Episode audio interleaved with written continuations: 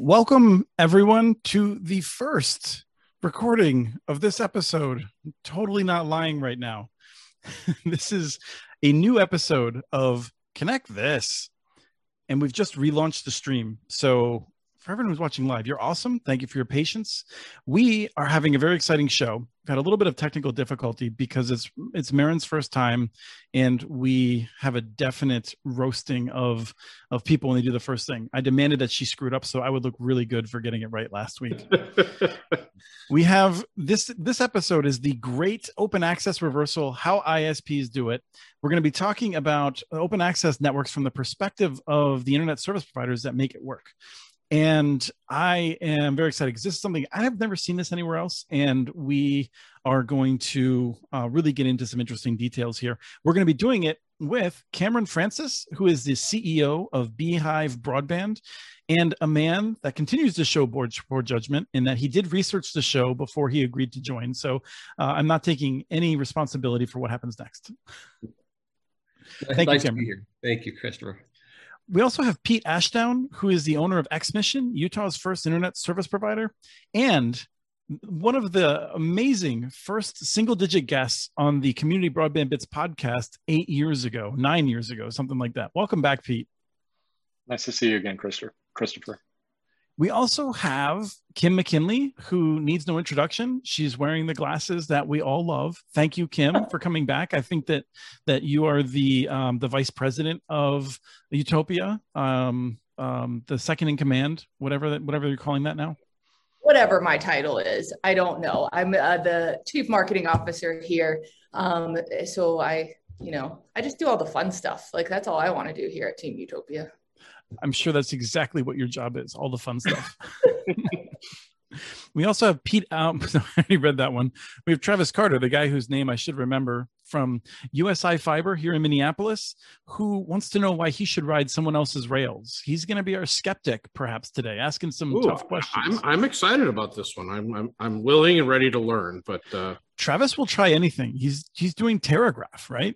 Is that a secret? We, no, we actually, secret. yeah, we, we have some Terragraph we've been playing with. So, um, you know, in, in our downtown corridor where fiber construction is incredibly expensive, I'm sort of a little bit open to the idea of more wireless. Maybe we'll see. Okay. So. And I'm Christopher Mitchell, the talkie guy from the Institute for Local Self Reliance. Uh, do all, well, I can't say that anymore. We've launched some other shows, so I'm not the only one. This is exciting though. This is a landmark connect this episode where we have 25% more people than we've ever had before. So, a little bit of an experiment. Maybe that's why we've already cratered one time. Uh, I don't know for sure. Um, I am going to make sure that I pay attention to comments. So people should feel free to put comments in to ask us uh, questions along the way that we that I might be missing, and I can take credit for thinking of those questions.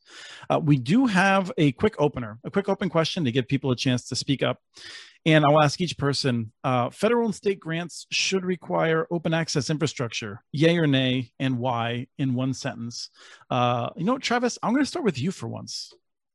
I bet you're you're half asleep. Federal grants should require open access. Federal and state grants. You get money from the government. you should be required. You should be required to serve to share that infrastructure with others. What is the infrastructure? Fiber, exclusively. Yes. In this case, I, I, like the look of disappointment. Uh, you know what? I'm I just got hold... thrown over the bridge in the whole Monty Python like world. Yes, I'm going to hold my opinion until the end because I'll be honest with you, I am confused at the topic of open access. Now, that being said, we had open access back in 1995, which I believe, Pete, you and I were in the dial up internet business right back then. So we've had a version of this. I'm real curious to hear how the fiber version of it is. So, can I answer the question at the end? You know what you want. You're the co host. okay. Thank you. Cameron, Cameron, do you have a, a response to that? I, uh, in, in, a nutshell, I guess I, I would say nay. Sorry, Kim but uh, you know it may work in highly populated uh, you know metropolitan areas. It works less well uh, out in the rural communities. Uh, that's that's one reason i would say nay. You are not alone in that answer i know. And you can pete, disagree with me cameron. You can disagree with me. Pete what do you say? Do i think open access is a good idea? Should be required uh, if you get federal or state money to build? Yeah, a I network? do. I think I think it's the best model, and um, it's dismaying to me to see how many communities uh, put in fiber um, and don't make it open access, and they are federally funded. And Kim, I believe that if you're using federal dollars, that the federal government should own those lines and they should lease them to uh, to uh, ISPs. I don't I don't think that we should subsidize uh, private companies uh, to to build fiber networks. I, I so I you you introduced a whole another uh, show here. I feel like you're just creating opportunities for you to come back on future shows. what would it mean for the government to own it? I mean, you mean um, the uh, operator or the federal government? Um, did you like mean the whoever is giving the grant. So if the state's Okay. giving the grant, then the state should own it. If the federal government's giving it, I think it it should be a government owned um, asset instead of a privately owned asset. Just getting on my left flank there. I'm not expecting that. Uh, you know, for me, I I feel like I, I can't give a yay or nay because I'm constitutionally incapable. I think it's a really good idea. I think there's a reality that if we were to do that, as Cameron said, I think it would slow deployment in rural areas, and I have real moral qualms with how that would work out. I don't think it would permanently prevent it in rural areas, but it would require changing business models for the people that have done the most work in rural areas, and um, and so I have concerns about that. Um, so that was one of our best quick sessions ever. We got it done quickly. That's the goal. We're going to do some short background so people understand um, who Pete and Cameron are um, in a second, what, what their companies do. Uh, but I am going to pull out a picture now so we can quickly share information about um, the um, um, so that we can basically help people better understand the stuff that they see every day and how it relates to our infrastructure. So I'm going to share that. All right. Jeez, where'd you find this mess? It's out in my backyard, beyond my backyard, neighbor's yard. So, So if Um, you ever if there's ever been a debate for underground networks, here's a classic example. so we switched from wireless to wired. So I'm going to start off with this. I see some some um, um, coax ports here Yeah, somewhere a- around here. yep, cable amplifier it looks like. Okay, so why is what's the cable amplifier, Travis? Well, amplifies the signal down your down the block. Um, so you have a little guide wire there that the cable is hanging on. You have a coax and Guide wire. Yep, you got your little guide wire there. You got an amplifier. I don't know what that little box is, is in front of the, the to the left. Oh, Maybe maybe the other guys do. I'm. I'm not familiar with what that is. So that's your cable, your cable network. Below that is CenturyLink. This here. hmm So I do not have fiber in my neighborhood, although neighborhoods near me do. It looks like Um, the next little the little hook there is your drops to houses. Um, those, all that that little mess right below oh, that one. this- Yeah, that. And that little doohickey there. Hmm. What do you guys think? Probably a uh, distribution panel of some sort because it's breaking out the twisted pair into that. It looks like. First of all, Travis, Yeah. I just need to stop that you use the word doohickey. Well, I, I'm from the upper Midwest, so and I am 50 years old, so it was. I, I can't keep up with everything that's politically correct, so I think that one's still good. It looks like an outdoor punch down. Is that that's what I was thinking? It is, yeah, yep. All So right. that there's is probably, a- there's probably 110 uh, 110 uh, dual terminals in there for phone lines. You can see the the the line coming through the bottom that goes up, and and that's probably no the little gray over in the middle. Yeah, the little, yeah, your That little- probably distributes out to different houses.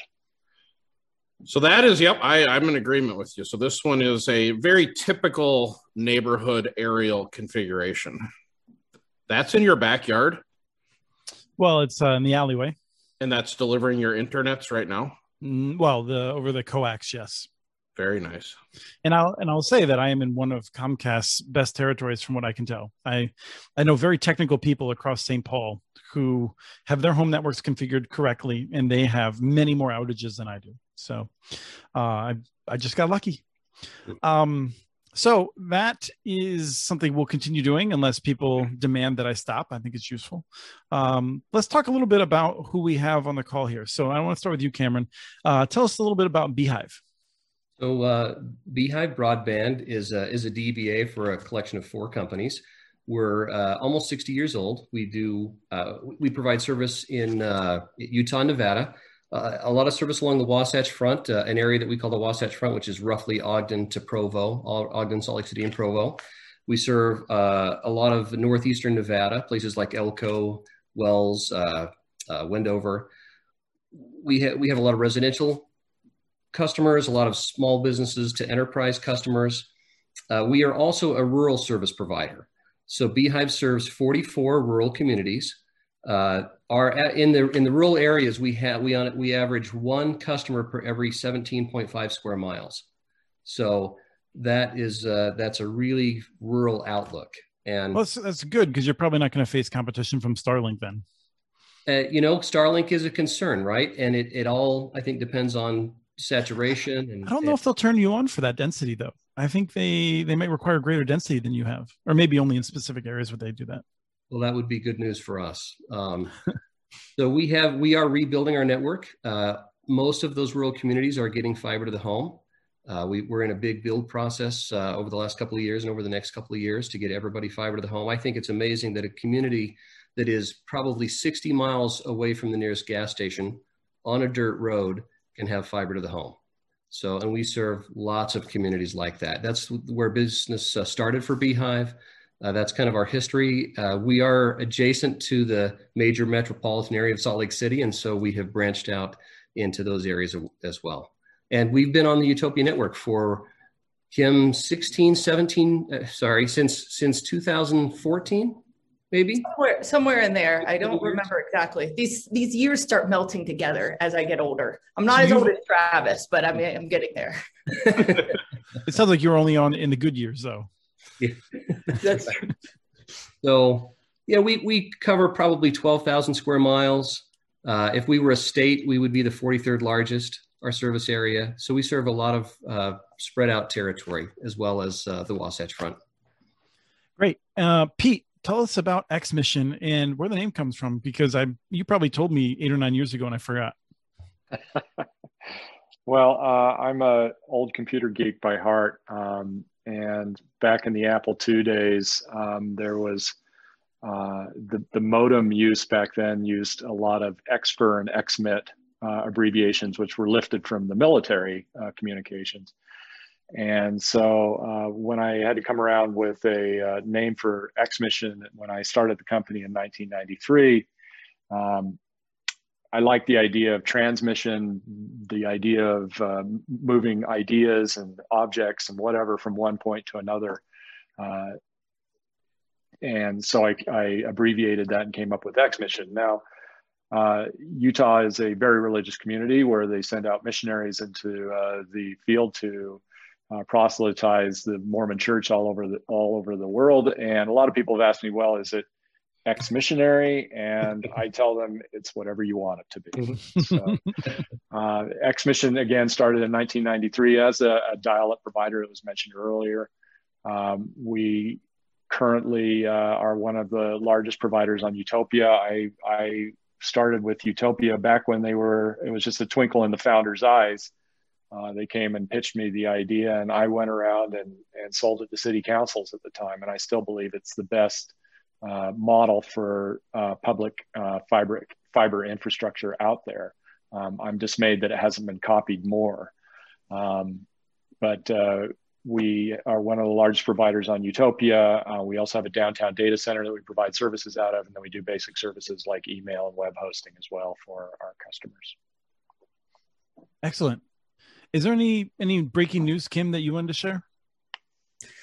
Um, well, we, we're always trying to break news here at Team Utopia, but I, this was last week's news um, that we uh, have just signed on our newest city, which would be Pleasant Grove, Utah.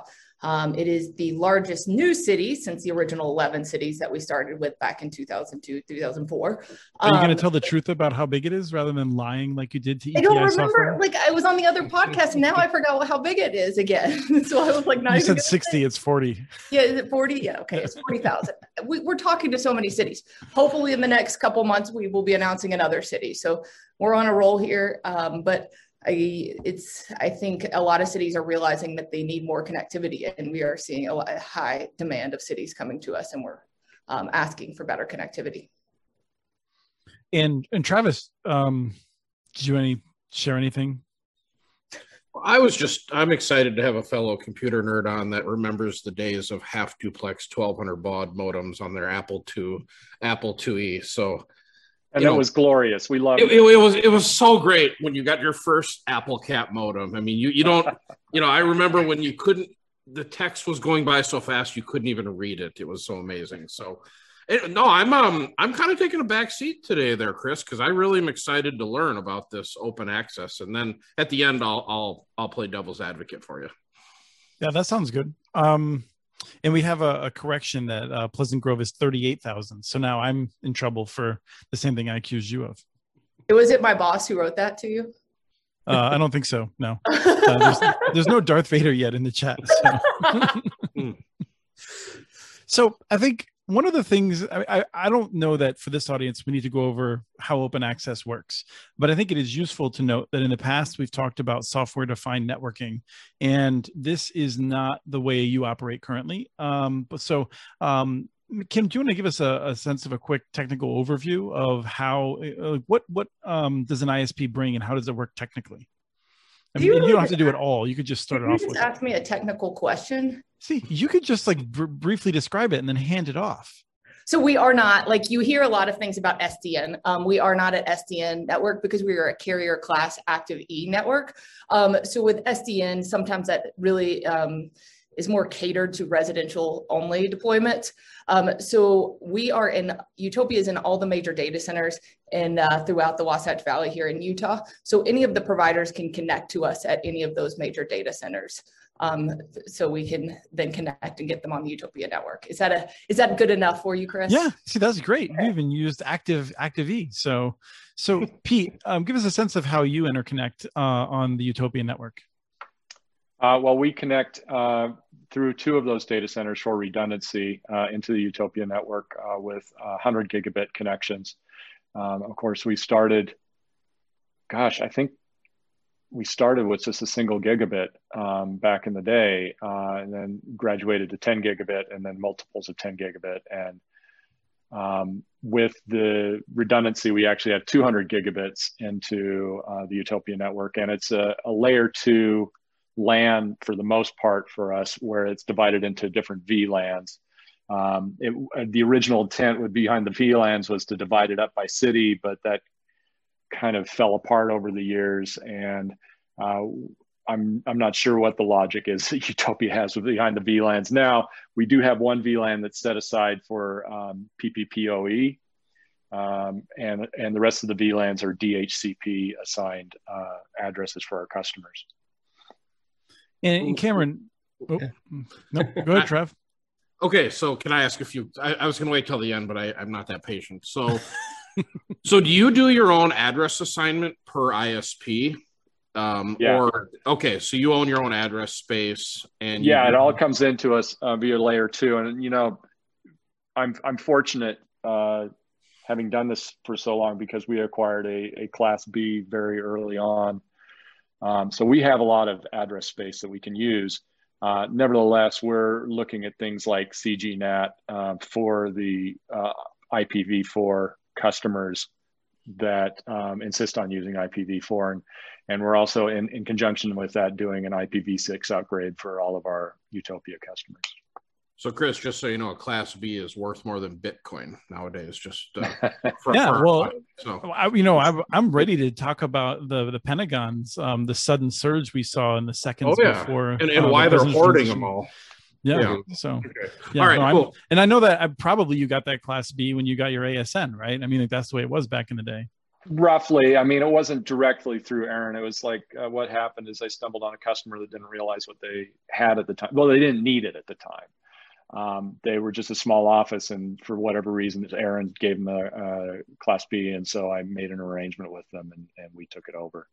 Um, and for those who don't understand, the this Class B is very old terminology. It's sixty-five thousand uh, roughly IP addresses.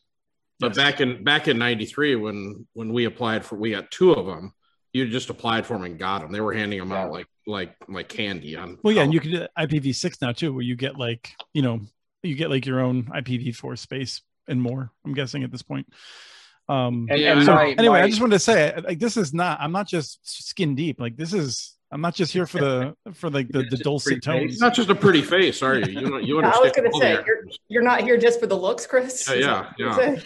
My So- my evolution of the ISP business um, started with me thinking that I just wanted to do dial up, and people would come to me and say, "Hey, can I buy a T1 line from you?" And I'd say, "Well, no, you can go buy one from the University of Utah if you want." Um, and then over time, I started to realize what I was missing out on, and and um, I wish I had the foresight. I remember doing a Who Is on Enter.net, and it wasn't taken.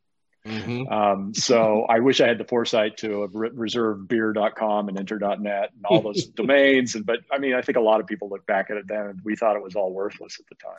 Yeah, I'm not even going to talk about how um, I spent a year uh, almost every week thinking I got to set up that um, that stupid um, the Bitcoin um, stuff when when they were still when when you cracked a problem you got 50 bitcoins at that time and uh, Oh. yeah that would be Yeah, nice. or or the eight thousand dollar pizza I bought with Bitcoin. I mean, there's there's story after story of all this stuff. So anyway, I want to get to Cameron and ask: Is there anything Mhm. that you wanted to add in terms of the, the technology of, of how you interconnect and how it works that we, we've You know.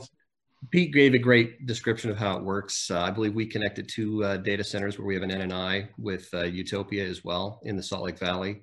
Um, you know, it's a, it's an interesting setup. Uh, kind of more simply, you know, we have this handoff with Utopia.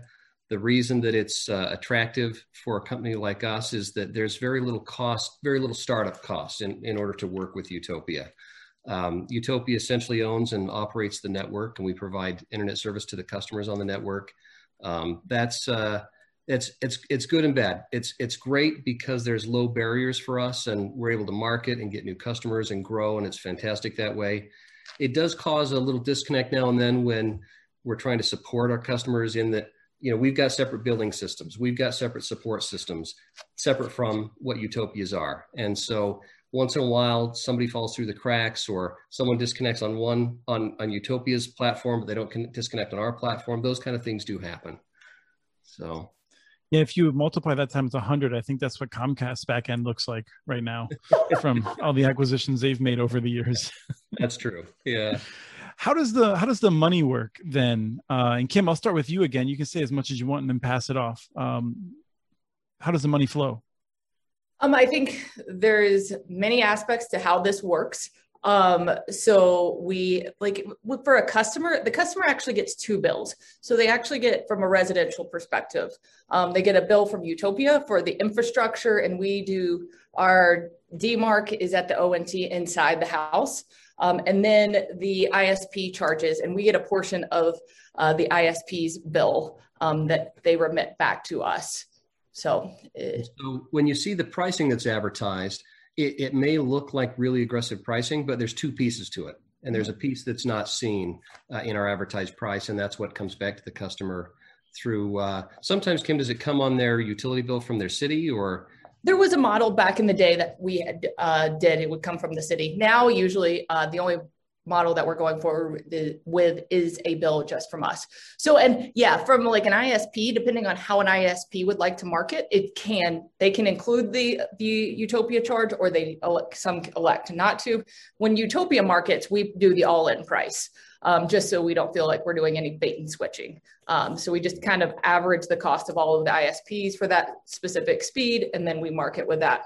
Um, and then when they call in, uh, we'll we figure out how to separate. So, and one thing that I think is really interesting is that somebody can sign up directly with the ISP, or they can call into Utopia, and we can um, handle both of those uh, both of those parts. So we try to make it as easy and as painless uh, to the consumer as possible. But on the business side, it's very much a wholesale model. So the uh, the businesses will only just get one bill, and that would be from the ISP. So if I call Utopia and I don't have an ISP, will you assign me one or will you be the ISP? No, we will tell you that you have to pick one. And this is one question we get all the time is what ISP would you recommend? And we will say, we cannot recommend an ISP. we have to stay neutral. Um, what we do say is that we, on our website, uh, we've taken all the Google review APIs and then we embedded them on our website to say, we can't say anything, but let the uh, people who've reviewed you speak, um, review these ISPs. Um, and that is one way. But what we really see is a lot of um, it's Utah is like a very close knit culture. So you see a lot of neighbors recommending ISPs or Facebook groups recommending ISPs. Um, like I will see all I'm a part of every Facebook group in every city in Utah, and like somebody will come on to one of those and go, "I'm going to join Utopia. What ISP should I pick?" And then you'll just see like all all the pros and cons of all the ISPs come on that thread. So I'm going to hijack this from Chris for a minute. So who owns the the the switch or the router in the customer's home? We own the ONT. The ISP can either provide a, a router if they elect to, or the the cons- the customer can buy their own router. Nice so you're, just, you're, so you're just providing an Ethernet handoff in the home. Mm, yes. Got it. Okay. And so we have a, we have a mixed model. We would prefer the customer to use our equipment. Uh, that helps us with visibility, helps us with uh, understand the configuration, the Wi-Fi in the home, the signal strength, and that's good for us. But not all customers want to do that. So, a customer can bring his own router. And Pete, how do you know how much to remit back to Utopia uh, any given month? They send us a bill. and what is that based on then? Is that just purely the number of people? Yeah, number of customers, and there's different grades of service as well um, that they uh, calculate differently. So we just get a bill from them uh, on a monthly basis, and we write them a check. Um, so then I think the question that I had people reaching out to me most about was, um, and I'll start with you, Pete. How do you differentiate yourself then from other ISPs? Uh, well, being geek run, we try and uh, push our technical expertise uh, and our service uh, quality as well. We, uh, I've always had the motto that we don't try and get you off the phone. We try and solve your problem. And uh, my technicians have uh, carried that very well and, and staying on the phone in some cases with hour on for hours with people. Um, that's the kind of service they're not going to get from the big incumbents. Uh, the other thing that we do is um, we're very strong on privacy. Uh, we have pushed back against a lot of uh, privacy intru- intrusion by government, which is a very important thing here in Utah. I, I would hope it's an important thing nationwide, but we demand a warrant for any sort of information from our customers because I feel like that's uh, I'm holding that information, and if the government wants it, they have to go get a warrant based on the Constitution. Um, and that goes into uh, pushing it back against uh, laws that have been created in Utah that would allow law enforcement to simply send us a, a subpoena and um, get information about a customer and when that happened, we would push back against that and say, no, you need to go get a court order, you need to have a proper warrant. And eventually, because of that, um, I worked with the senator here in the state legislature to get that law changed to where they needed to demand a warrant. So we we pushed back against that. We pushed back against the NSA having their uh, data center in Bluffdale here. Privacy is a big part of our our uh, offering. Um, and then the second thing is is uh, we also run the uh, local internet exchange, uh, much like Utopia is a neutral uh, space for internet service providers to provide service on.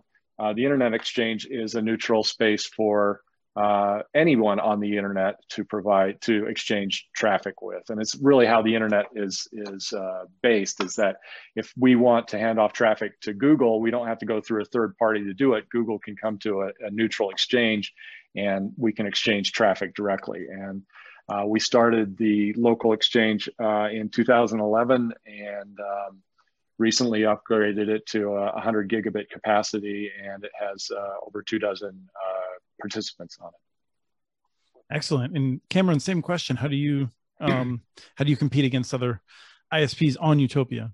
You know, it, it's a great question because on the surface, we all might look the same. You know, the pricing is similar. You've got, Kim, 13, 13 or 14 choices now. Um, one of the ways that we differentiate ourselves is that we have a an IP-based video product. Uh, our customers can not only get uh, internet service from us, but they can they can get their TV service as well. Uh, we've been we've had an IP based delivery for oh, seven or eight years now, which is kind of ahead of the curve. But uh, you can sign up for TV with us as well, and we we think we have a good product at reasonable rates, and and we advertise that, and that's a draw for some customers. Uh, we do a lot of advertising. We, we hope that we have a good reputation and take care of our customers. And there is truly a word of mouth uh, neighborhood type of feel to getting uh, internet service and new customers. Like heaven forbid you get on the wrong side of the Morgan City Moms Facebook group, right? because they'll eat you alive. you know, we have to serve our customers well. And that's, I mean, to me, when I look at this, uh, we've talked about this a little bit before, so I don't think we have to beat it to death. But uh, my sense is is that people tend not to switch. When you get someone and you provide a good service at a reasonable price, people are are not likely to move away uh, in general. Has that been your experience? I I think that's generally my experience. Although it's uh, one of the great things about working on uh, in, in this model is that there's low barriers to to getting those customers and to getting new customers, but there's also low barriers for customers uh, to leave us. We don't have any contracts. Uh, you know, they're not obligated to stay with us. Um, if if something bad happens, uh, we could lose them overnight, and uh, that's a that's a sobering thought. I mean, thankfully, nothing bad typically happens, but uh, if we were to go through extended outages or whatnot, um, people would switch overnight uh, to another service. So we really have to be at the top of our game. Hopefully, we are. And I think that's the, the key difference with an open access model is that the customer wins in the end. Um, if you're a captive customer on one of these traditional networks and something goes wrong, you have no choice. And so all of the uh, internet service providers are competing uh, against each other to provide excellent service to the customer. And um, they, they win out in the end. And that's why I think this is the model that, that should be used all over the country is there is there a sense among isps on utopia that, that you're competitors but you're also kind of like a family against the national companies that are kind of the ones that probably still have a dominant market share overall?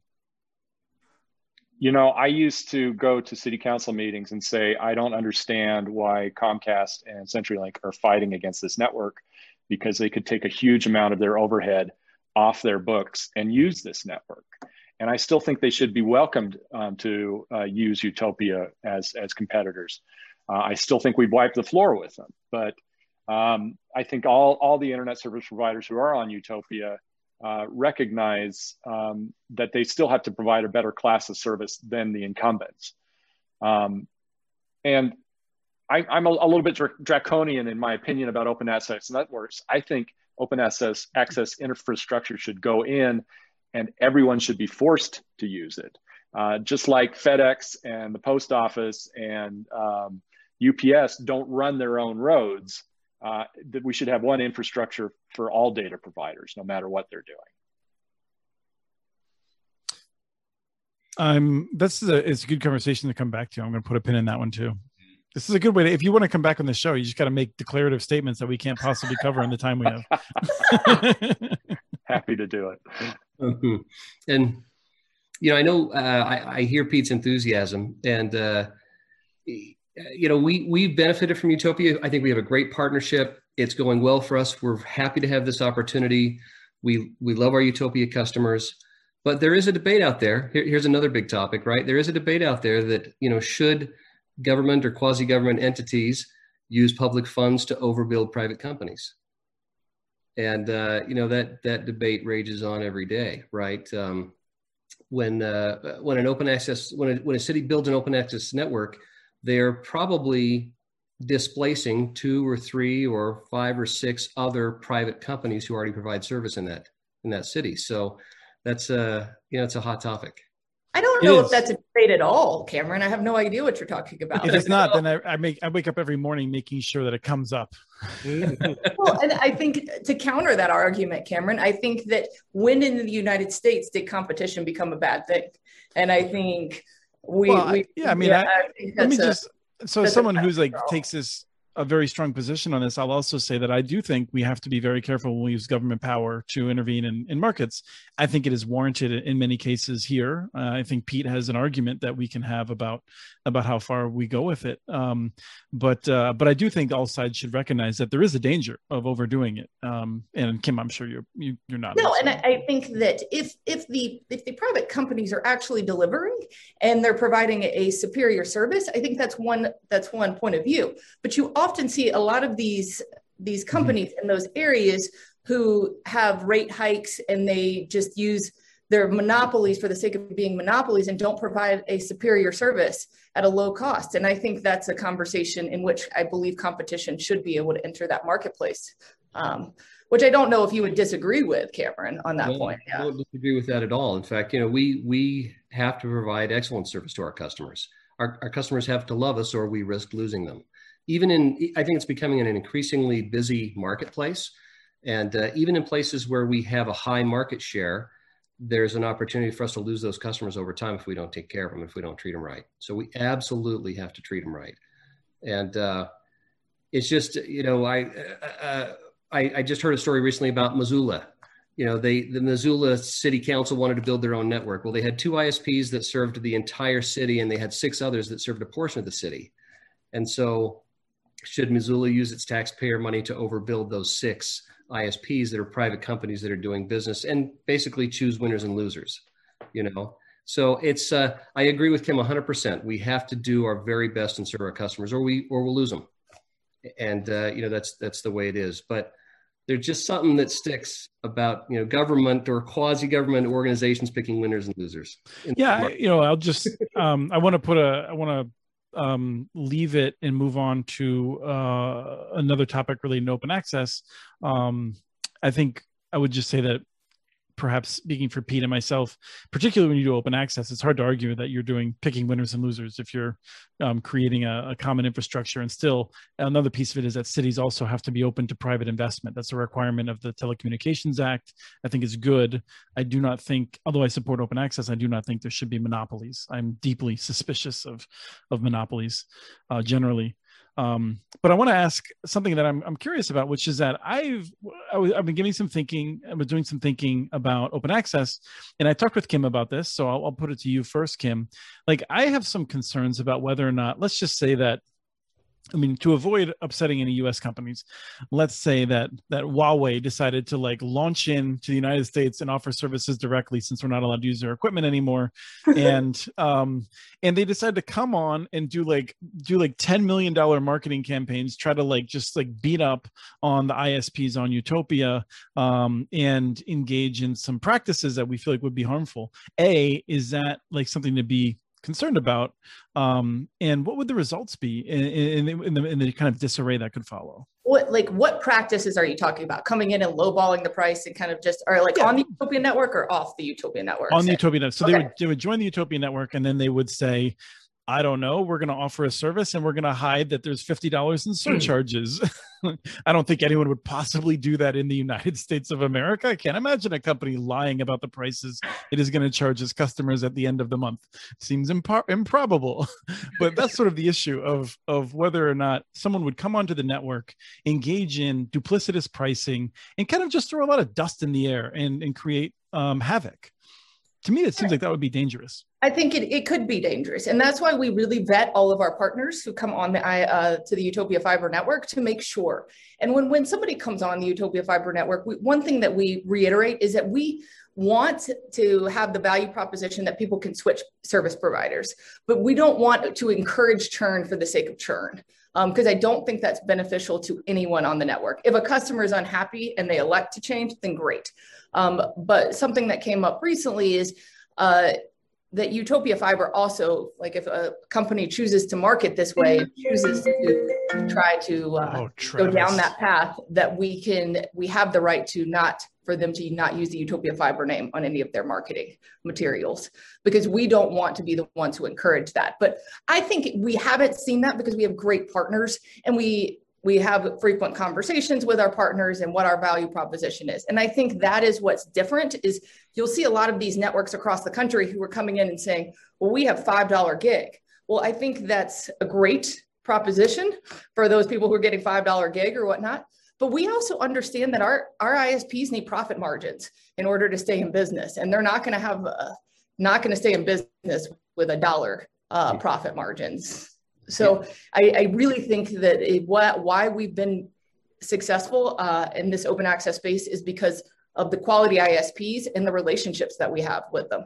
Um, we really view this as a partnership. Yeah. And, you know, we've had lots. Of, we have constant interaction with uh, Kim and others at Utopia, and we work together constantly, and it's a good relationship, and we're grateful for that. You know, we we've been approached by other municipalities who have, are building networks or who have built networks. Uh, one of them recently expressed to us their goal was for every resident to have $15 gig, and even a $15 gig we just couldn't do it. You know, it just it just couldn't. It, we couldn't be profitable, and businesses can't uh, not be. Pro- I have shareholders. You know, I can't not be profitable.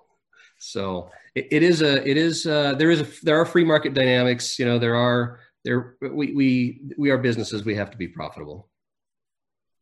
And we've encountered a number of uh, competitors over the our 28 year history that come in with a loss leader um, to try and build as many customers up as they can and then sell it off to uh, somebody else to deal with. And uh, I've always taken the attitude that we do need to have a profit margins. We, we do need to pay our employees well so that they provide good service.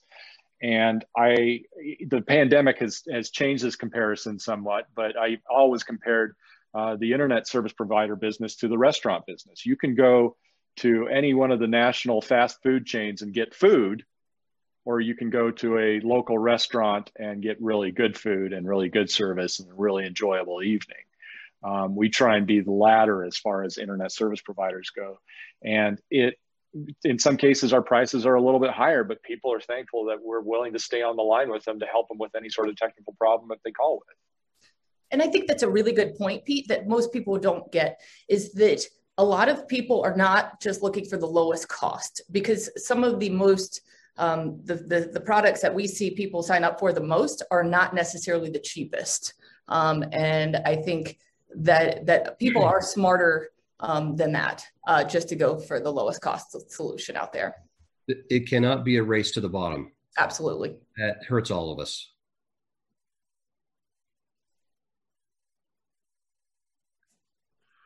Now you're muted, Chris. Yeah, Cofton didn't unmute. I'm working on some homework. Uh, there's some other issue going on where no one can hear us anymore except for ourselves. Um, so um, just so you all know, um, probably won't get any more questions from the chat room. Um, uh, but this is where I wanted to turn to Travis to see what additional questions you have, Travis. So I appreciate the information. So here's the part then I'd love to be educated on this. So let's say we went to Utopia and we got approved as a provider. So now we have we have access to the network. What prevents us from doing the five dollar gig as a loss leader? Because this is what happened back in the dial-up days. There was a 1995 a month was what dial-up internet cost in Minneapolis.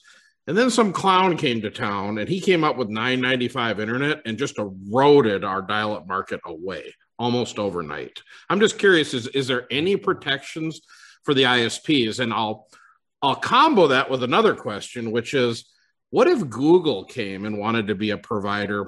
Would that would that make the other ISPs on there nervous? Because I've had a no, I won't share a Google market because we're serving Google content as one of our key as, as our key content providers. And I don't want to magically all of a sudden start having some problems that I got to figure out that are going on. So I, I'm just curious, you know, from a from both a connectivity standpoint and and from a competition standpoint.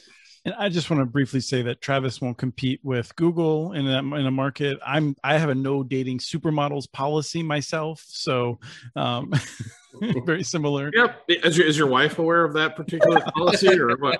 I'm in so much trouble. um, I think t- to your point, Travis, um, there isn't like a necessarily a protection um, that somebody could that they they might come in um, and try to do a loss leader. Um, some of them have. We've done some protections that you can't change your prices like um, only but once a month because we don't want to see this back and forth kind of hmm. uh, like price adjusting. Um, but I have had ISPs who've come to me and said, I want to do this. And what we'll do is we'll just sit down and I'll, I'll, talk to them and say, why are you doing this? That's not the mission of the network. So we, it goes back to the relationship we have. And when they have, um, when we've had those conversations, a lot of them have elected not to go down that pathway, uh, which we thus far are lucky for. And, And I think regarding if- other if- questions, if- I'll let Pete and uh, Yep. If Google wanted to compete on Utopia, I would welcome it um, Okay. because we don't monitor what our customers are doing. We don't have, uh, we don't build demographics around our customers' advertising preferences. We don't care what they're doing on the internet uh, as long as they don't att- attract the attention of law enforcement with a warrant. So, uh, you know, I'm happy to go face to face against Google. I wish, uh, you know, when Google Fiber first announced that they were going to start rolling fiber all over the country, they said it was going to be an open network. And I was like, I'm going to be there and I'm going to be happy to compete against them. But uh, what I understand the story is, is that a, a they hired somebody from the cable business who came in and said, no, no, no, no, no, you've got to keep this exclusive to you.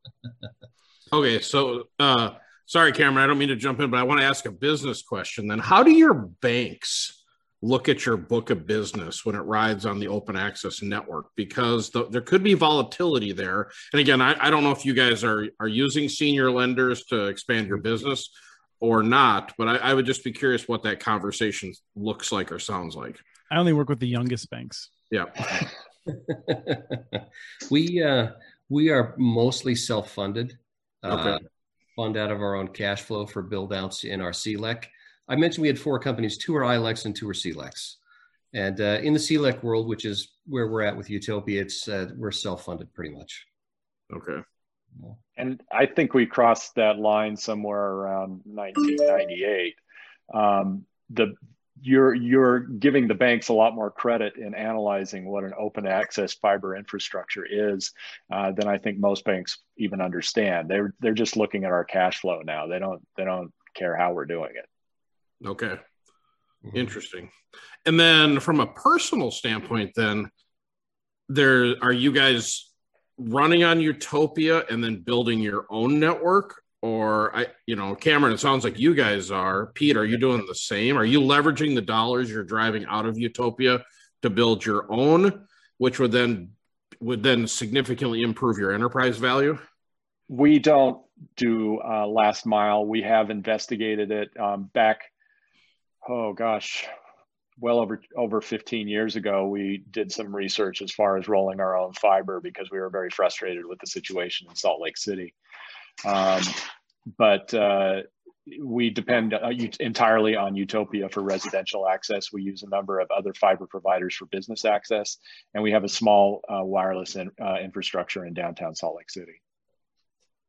you know that it's probably a big difference between uh, XMission and ourselves. We we have 60 years of history of building our own networks, and we have thousands and thousands of miles of fiber in the ground. Mm-hmm. And so we have uh, we have uh, fiber infrastructure all up and down the state of Utah and, and eastern Nevada that we build uh, ourselves or, or Okay. with contractors. Sure. And if is is Utopia underground or aerial, Kim? We are wherever the power utilities are. So if it's underground, which most of our network is in a lot of the new cities, it's underground. But if the ut- if the power is overhead, we'll, we usually go there if we can get access to the poles. help me help me understand then if there's let's just say there's a hit right there's a there's a fiber cut um That how never you, happens. We don't have to worry about it. how, how do your how do, who who manages it who fixes it how do the isps interface back to their customers you know because at the end of the day the i it's the isp is is the customer is that a utopia responsibility If it's a hit, um, yeah, it's a Utopia responsibility. So once we have the NOC, um, who is monitoring those when they see the outage, um, then they alert. Uh, we look at all the customers and we send out emails and alerts to all of our ISPs of what customers down, what area is down. Um, and then we want like to be very transparent in this. So I know XMission has a uh, XMission status where they announce all like uh, any kind of cuts that we have. We have a utopia status that announces it because the last thing like that Cameron mentioned is that we if, if it's a utopia cut or it gets hit, we want to say not say it's the ISP's fault. We want to say it's utopia's fault or or somebody hit it by you know just driving a truck down the road or whatnot. And uh, so because we want yet again we we want don't want churn to happen for unnecessarily when it's not the ISP's fault. Um, It's- Yeah, it's an interesting transparency model is- because the customer learns two vendors they mhm. learn the utopia vendor then they learn the isp vendor right which is which is pretty unique right so i guess the isp can always blame you guys if there was a hit then. They we could. try not to finger point. we try and, uh, but at the same time, you know, we when we get a flood of customers calling in saying, "Hey, something's going on in this city," sometimes we're the ones who notify Utopia that something's going on. So we try and keep that a, a very level partnership in that uh, there's a Utopia status that we will retweet, and there's XMission status that they will retweet. Uh, in addition to our own status pages and email and notifications that we send out to our customers and that's what it goes back to this partnership because i hear it in the open access world it's that, that like it's him over them versus us right? And that is not the way we work here at team utopia that we really value this partnership and saying we're in this together because we we're both they're both our customers so we have mm. to take care of them. All right i think final question then. Do you guys offer can cameron or pete uh, get dark fiber from you or is it always lit you can get dark fiber from us yes Oh, so if I'm an ISP and I want to put in my my own switching not gear, for the last, not necessarily. okay, for the not last. for the last mile. Okay, but we we can and do have transport agreements with Utopia. Yeah, we we as well. The the Salt Lake Internet Exchange that I spoke of, um, we have uh, two data centers that are hooked up through Utopia Dark Fiber. Hmm. Sorry, Chris. Go ahead. You're you were going to say. Oh, you're here for a reason. Ask the good questions. I okay. It's, it's, it's just it's interesting. Um, I, I would just I'm surprised nobody's come in and tried to poach on it. That's all I'm going to say. But that's a great deal. You know, I think Cameron maybe is a little more worried than Pete is is of, of that maybe happening. Um, I don't. You, you were talking about. Oh, we were talking about the 995 uh, internet provider. I don't know Yeah. if you remember freeinternet.com. Or Oh, yeah, yeah. There, there was a free dial-up provider that came in, and we thought, how in the world can we compete against that? But there's something. They come and go. I, there's something untoward about loss leaders. They're- oh, they're you know, I'm with you. I I just always think of the coffee shop, right? You know, my favorite coffee shop. Some large uh, entity out of Seattle with a green logo bought it. It was kitty corner from their other store, and lo and behold, after a year, there was only one there. You know, Yeah. so I, I, I'm just it's always Chris and I have had this over uh, over chicken wings many times. I never understood because I would I couldn't sleep at night if I didn't control the entire experience. So I commend you guys for for for taking a stab at it. Yeah, and you know we, we- we've we've got a visceral reaction to the games that some of the big players play on pricing, and and Yeah. at Beehive we just don't do it. So, you know, once in a while we'll have a promotion, you know, first free month, those kinds of things, but we don't play those pricing games like some do, and so uh, that kind of a loss leader just goes against the grain for us. All right, I just got more questions than Chris. No, no, my turn. I get one. No, no, one real one. last one, one. then I I'll get promise I'll be quiet. MDUs, how do you handle apartment buildings? Does does Utopia wire those up? We usually uh, just provide one big bulk connection, and then um, the ISP usually can just do what kind of wiring they want. But usually, we just provide a big pulp into, pipe into MDUs um, at this point. Yeah, Yeah, we, we in the MDUs that we service, we have um, our own switch in there that we turn ports on and off for individual customers, but the whole thing is fed by a Utopia connection. That's the typical experience for us as well. Uh, every once in a while, though, there's an apartment building where the we can't negotiate with the HOA or there's not a collective uh, body to negotiate with, and and those residents want individual contracts. And I think we've got at least maybe one of those, Came with Utopia, where Utopia did us the favor and built to each individual apartment. There, So There- are that was the model back in the day, but not necessarily. Yeah, so we have some legacy ones that have that kind of uh, connectivity in them.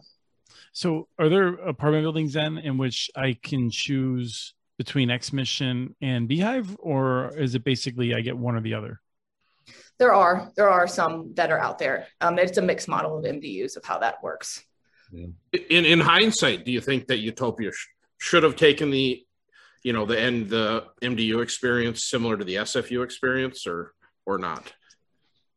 I I can't say. I think it's really dependent on. I think that the big pipe, one big pipe, and letting the ISPs um, do it from there is probably our our favorable model um, here internally. Okay. If you've ever tried to negotiate with landlords, though, oh man, you know now now have imagine six isps trying to wire up a building so all right This is this So- is going to be a new show because Travis has uh he's a great MDU deal. He has a great MDU approach that we're going to be discussing in future shows. can you just do mdus as a utopia partner Do you just want to be an MDU? You can be a business only provider on the Utopia network. how about it how about just apartment buildings only I mean, that's a business. It's if you're an ISP, yeah, you could just be a business, which would be classified. man i'd be running all around doing the mdus and that's genius okay all right I, I found i found my in all right All Hey, right, it doesn't road mean I'm going to let you in, Travis. I mean, I, You may- Well, no, that's that's actually not now. That's an asset, right? You own that building. That you know, no one else is coming in on top of you. So that was all right. Sorry, Chris. That's all my. I missed what Cameron said. yeah. You had a reaction there too about Travis coming in. I think I just want to make sure if there's Oh. an insult to Travis, we all heard it. you know, I was just joking that uh, who knows, Travis might not qualify to be on the Utopia network. I, I guarantee you, I won't. Yes, yes. So think my question- make it through me first. That's yeah. important, Oh no. How'd you guys get on? it was before my time.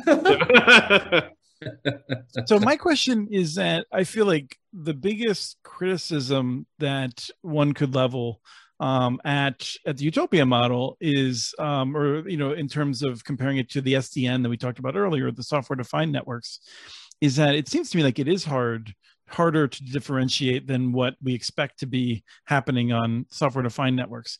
And i'm curious whether uh, you know for the the two isps on here if you um, if you think about that at all if there's ways in which you feel like the technology is holding you back or if i'm just living in a fantasy land in terms of the um, the kinds of applications that might be developed in the future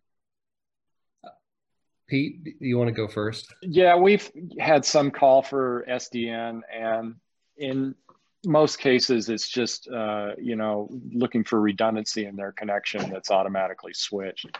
We the I, I really feel like it's apples and oranges when you say uh, SDN versus the Utopia model.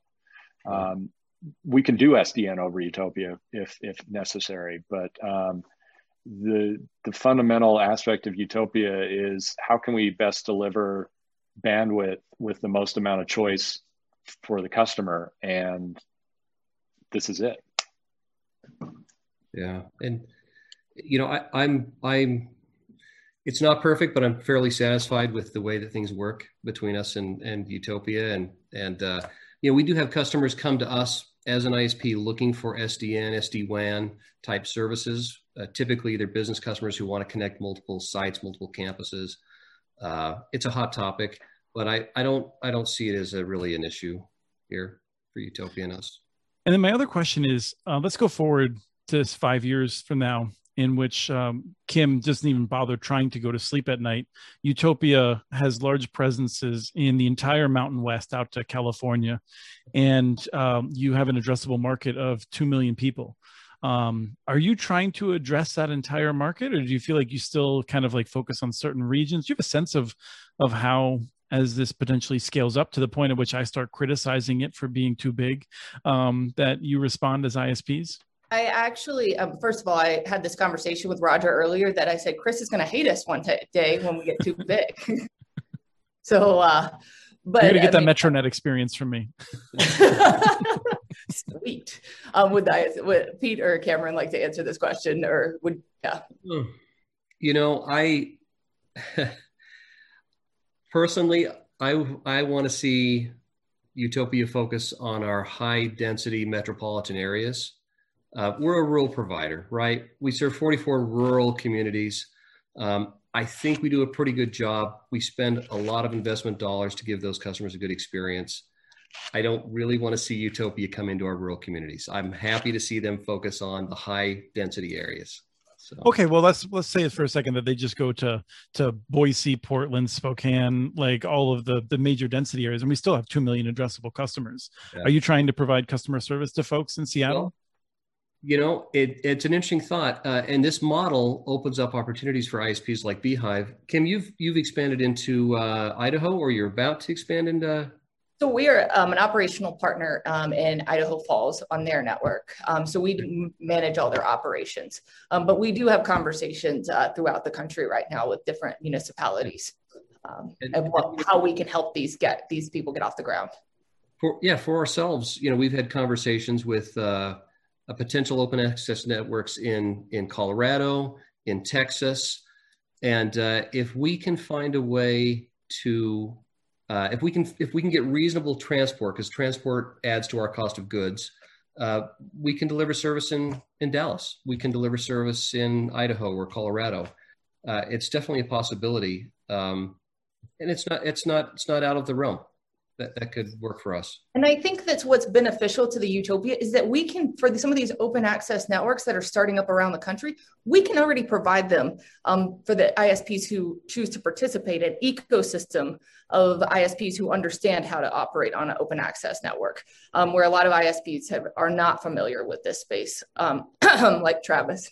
Yeah, I was going to say, if I was Pete's marketing person, I would say, we can protect your privacy anywhere in North America.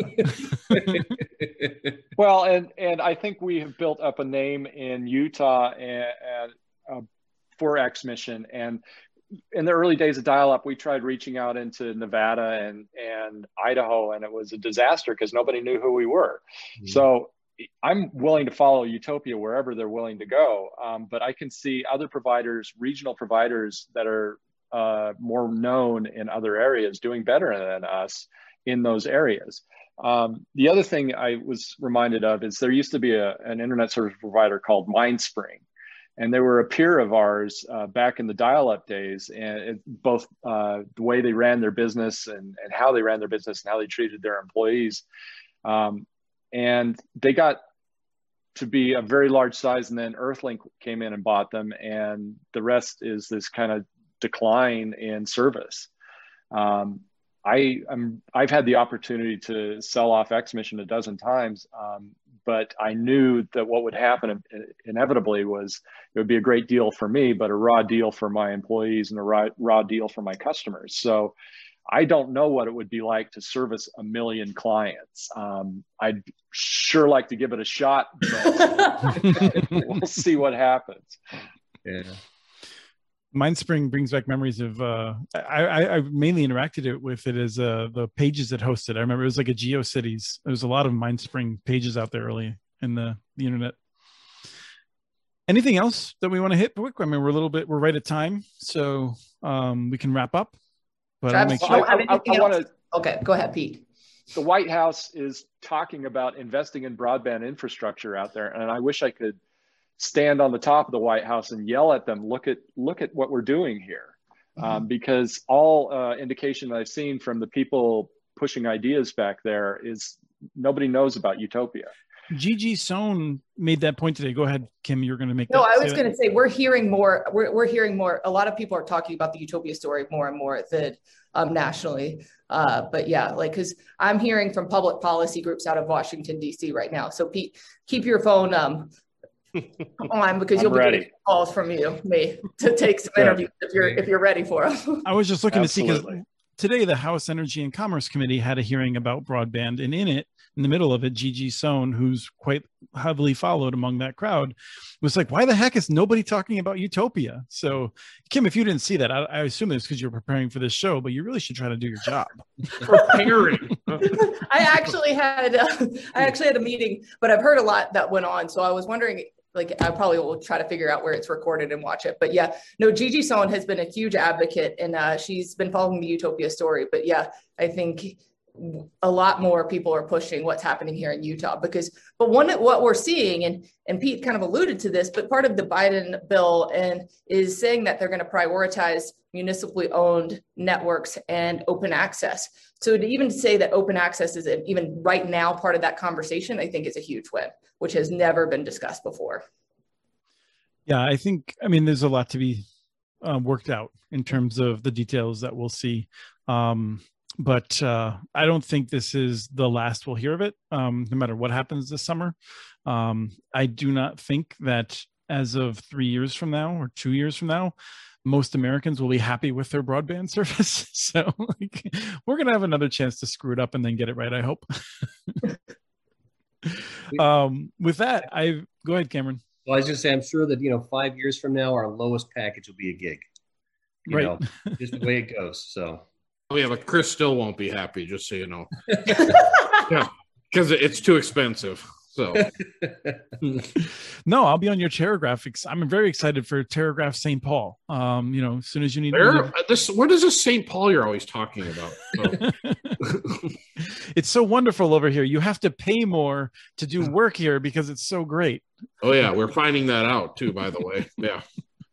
So all right, not to belabor this, but is Last question. Does every single home have a fiber in your service area? Or what happens if somebody signs up? Do you guys do all the construction so that Cameron or Pete's customer can go live?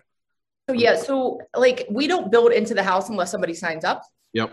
But when we engineer, we engineer a fiber per premise that we pass. So somebody calls up Pete and says, I want service, but they don't have fiber there, then what happens? Um, like th- that they don't have fiber inside the house or they have Yeah, it in front yeah. of the house. Yeah, so at that point, a Utopia crew would go out and do all. Okay, okay. up to the we, we put in an order to make sure that uh, they're in the footprint. Um, but the other th- the other big difference about Utopia, which I think is is important to note, is that it's an active Ethernet network. It's not a passive optical network. Uh, Google is laying passive optical all, all over town um, and wherever they go, and I think active Ethernet is the superior network. It's more expensive, but whatever bandwidth you're sold is the bandwidth you get. Travis is very big on Hallelujah. Travis is bigger on inactive Ethernet. He's No. uh he likes the uh the more passive Ethernet. Because when we started rolling out our active Ethernet plant in Minneapolis here, people scoffed at us. They're like, oh, you need to do this GPON ecosystem from this particular vendor. I'm like, nah, we're good. We'll just, you know, I've never heard anyone say, God, we have too much fiber in the ground. I told you, Chris. See, finally, Pete's my new best friend now. So there you go. Let's This play some been- Apple II later, Travis. exactly. We'll get Brian Worthens back on, who still has that Apple II on his desk. Yes.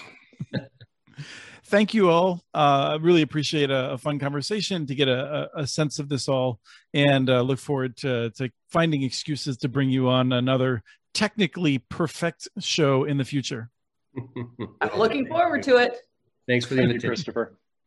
I'll Pleasure stop. to be here.